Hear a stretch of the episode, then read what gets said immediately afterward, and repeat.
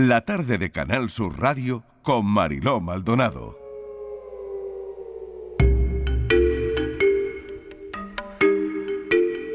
Ya saben que este espacio se llama La tarde en tu búsqueda, que lo hacemos con Patricia Torres, la conmemoración el día 19, perdón, 9 de marzo, Día de las Personas Desaparecidas sin causa aparente, se adelantó a su fecha oficial. Fue el viernes la sede madrileña de la Federación Española de Municipios y Provincias fue el escenario de un acto donde se reivindicó la necesidad de trabajar en red.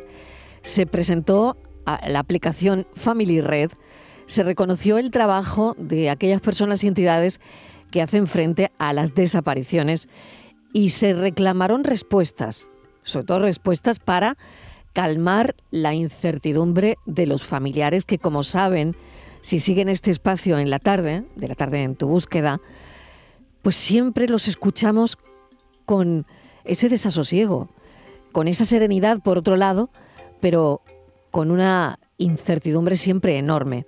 Patricia, bienvenida. Hola Marilo, ¿qué tal? Pues así es, eh, un emotivo acto en recuerdo de las personas desaparecidas y el papel de los ayuntamientos para responder con eficacia desde el primer minuto en el arranque de la búsqueda y en el acompañamiento a las familias. Por eso se celebró eh, ese acto en la Federación Española de Municipios y Provincias. Emoción y también eh, se habló de avances, demandas y, y, como tú bien decías, reconocimientos de aquellas aquellas personas que acompañan a las familias que sufren las ausencias y que contribuyen a visibilizar esta causa. Porque son ausencias, Marilo, sobrevenidas y su impacto emocional y su impacto mm. psicológico es tremendo, una magnitud social eh, de este fenómeno, eh, vamos, increíble.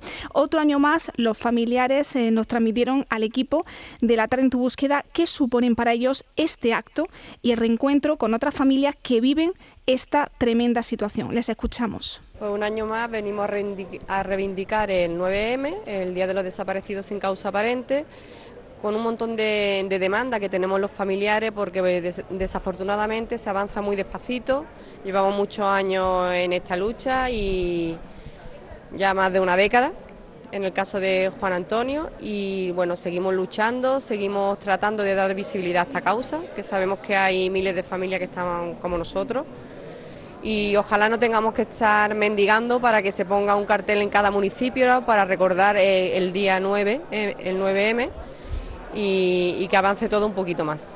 Pues mira, a pesar de todas las tristezas y todo el dolor que llevamos cada uno encima, cuando nos vemos nos da alegría. Eh, parece que hemos hecho de tantas familias que, que están destrozadas y están rotas, parece que hemos llegado a, crear una nuestra propia familia, ¿no?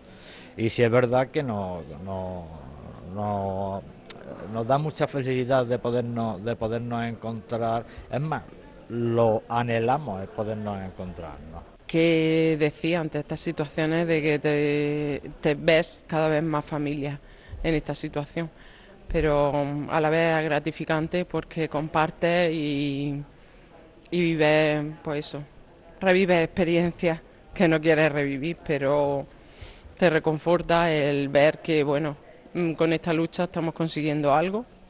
Eh, ayer estuvimos viendo que, bueno, el CNEDES tiene muchas propuestas en su mano y, parece que vamos pasito a pasito.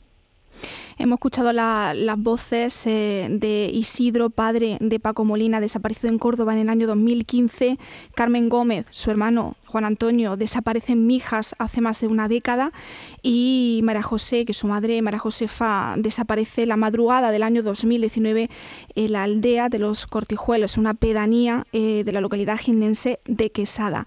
Hemos hablado del impacto emocional y psicológico que arrasa a los familiares de personas desaparecidas, pero Marilo, la música la música es un bálsamo que necesitamos eh, para sobrevivir y con esta música que, va, que vamos a, escuchar arrancó eh, el acto institucional y entrega de los eh, premios el 9 de marzo por las personas desaparecidas. Una canción sin equipaje cantada por Marina Carmona, hija de Antonio Carmona, y en la guitarra En la guitarra le acompañaba a Carlos Carmona. Vamos a escuchar un poquito la canción. Lo que yo quiera luchar, contigo encuentro ese lugar, un amor incondicional, calmar mi ser con tu querer. La fe me ha vuelto a convencer. Contigo vuelo y vuelo sin cesar, sin equipaje y sin llamar. No me preguntes el por qué. Si todo sigue dando vueltas sin parar. Hoy no hay temores sin razones. La verdad de tu mirada. Así arrancó Mariló. Suena a este- Carmona, ¿eh? Sí, Suena vaya, a Carmona. vaya. Marina Carmona y Carlos Carmona. Sí. Es verdad que la música es, como tú decías, un bálsamo, ¿no? El, Mm. el unirse por el dolor. eh, me ha llamado mucho la atención al principio mm, cuando una de las participantes en, en este foro decía, tengo que seguir mendigando para que se ponga un cartel en, en cada municipio. Yo quería hacer hincapié en eso, ¿no? Porque no podemos dejar que una persona se sienta que mendiga Mm. Porque quiere poner el cartel de la cara de su familiar desaparecido. Mm, Hay que colaborar siempre, Claro. siempre, de manera incondicional, Mm. porque hay que ponerse en la situación y en la piel de estas personas, ¿no? Mm. Así es, Marilo. hablar con personas que viven eh, una misma situación. Yo creo que, bueno, como ellos decían, ¿no? se, se unen a pesar del dolor y, y la importancia que tiene todo esto. ¿no? Mm. La persona encargada de presentar ese acto fue nuestra compañera de Canal Sur Radio y Televisión, Charo Rodríguez. Sí, fue la que condujo maravillosamente este acto y posterior ceremonia de entrega de los premios 9 de marzo. Nadie mejor que ella, Marilo, para acompañar y arropar a familiares que sufren la ausencia de su ser querido. Ella contó en ese acto cómo vivió la desaparición de su hijo. He sentido que, que esto es un movimiento de fuerza, de, de esperanza, que queda mucho por hacer, pero que solamente la creación de redes de ayuda entre instituciones, asociaciones y hasta llegar al último eslabón, que es tu vecino, un conocido, o una persona anónima que te llama por teléfono, que a mí me ocurrió cuando mi hijo desapareció, te puede ayudar, te puede poner en la pista y sobre todo te puede acompañar y te puede mantener la esperanza.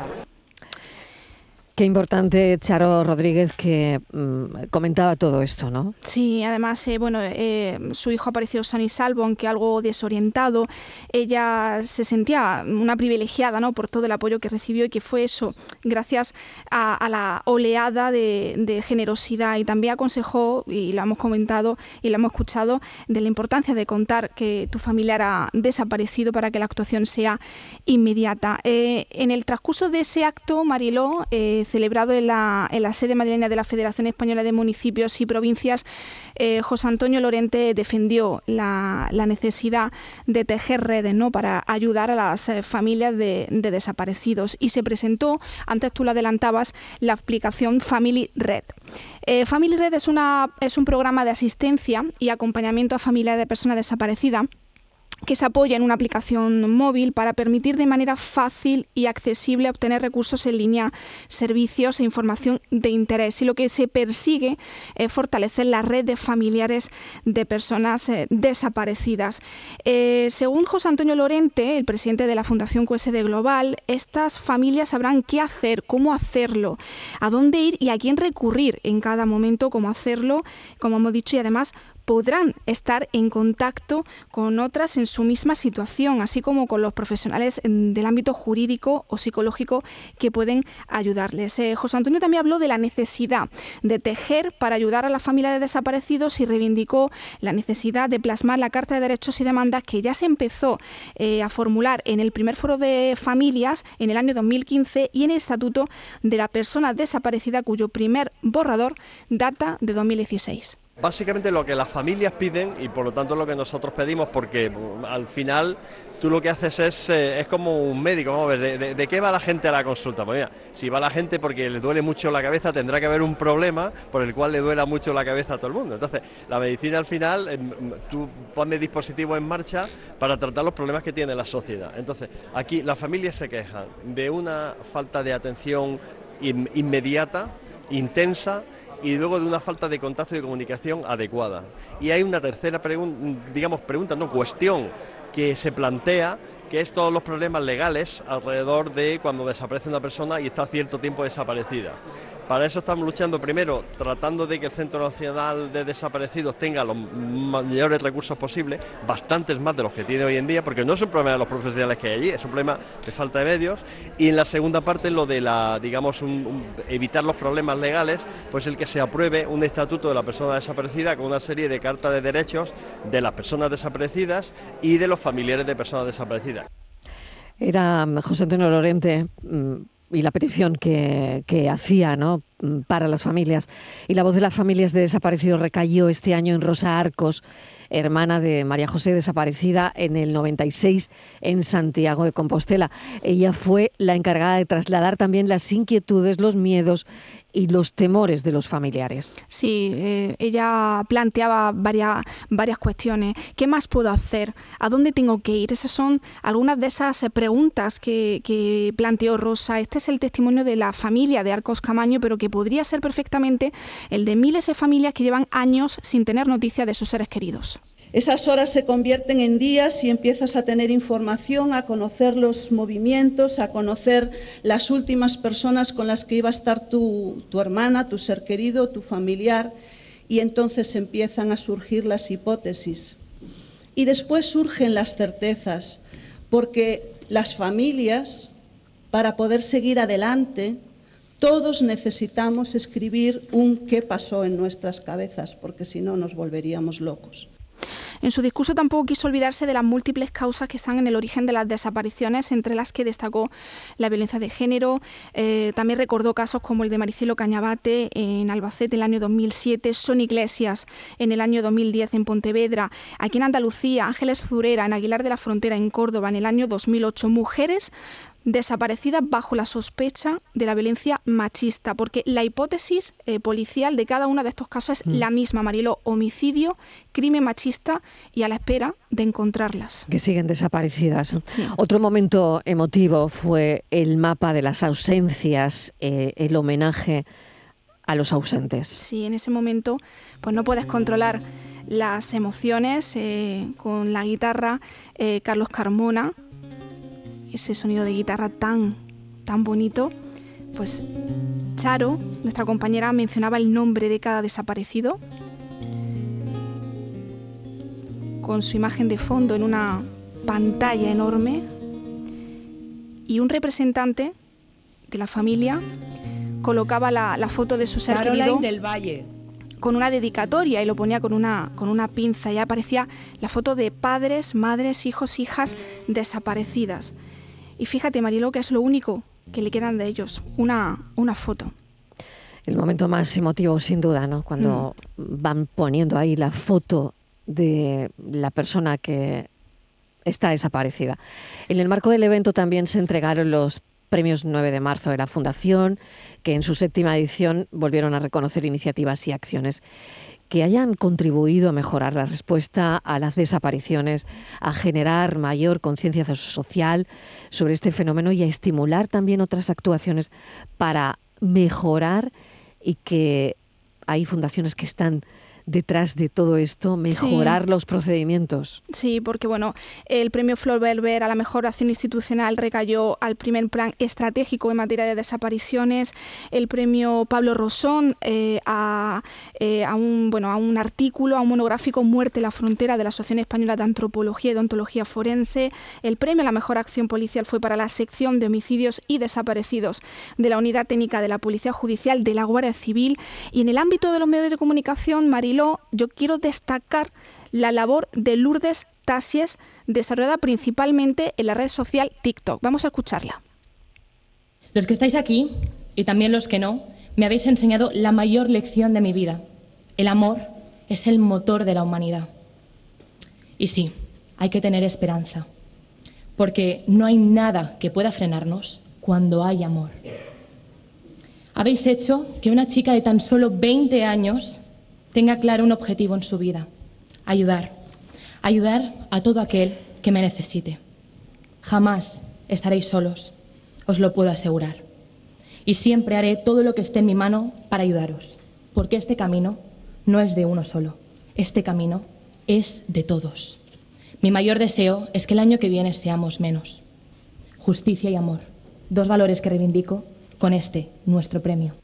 Nos sumamos, desde luego, a esto que dice Lourdes, porque en el ámbito de los medios de comunicación, además de premiar a la mejor labor informativa ex eco a Tamara Morillo del Periódico de España, también a ti, Patricia, por Mm. desaparecidos. Sí. Eh, así que, bueno, esto también queríamos contarlo, pero no podemos olvidarnos de una figura clave en todo esto y en esta fundación, Mm. vicepresidente de QSD Global, de Paco Lobatón. Exacto, fue quien cerró este acto en la línea que seguía José Antonio Lorente. Reivindicó de nuevo la aprobación del Estatuto de la Persona Desaparecida. Le escuchamos. Estatuto de la persona desaparecida quiere decir una ley que impida los archivos judiciales y convierta en un mandato imperativo la continuación de la investigación hasta su término, especialmente en los casos que acabo de mencionar, los de larga duración. Una ley que no hiera, como ocurre ahora al obligar a declarar fallecidos a los desaparecidos no retornados. Ese debería ser el nuevo nombre de la declaración desaparecidos no retornados. Y además hacerles pagar sumas, costas absolutamente desmesuradas. Decía Rosa, madre de Paco Molina, como, como una multa, ¿no? Como si además de tener lo que tienen, tuvieran que pagar una multa.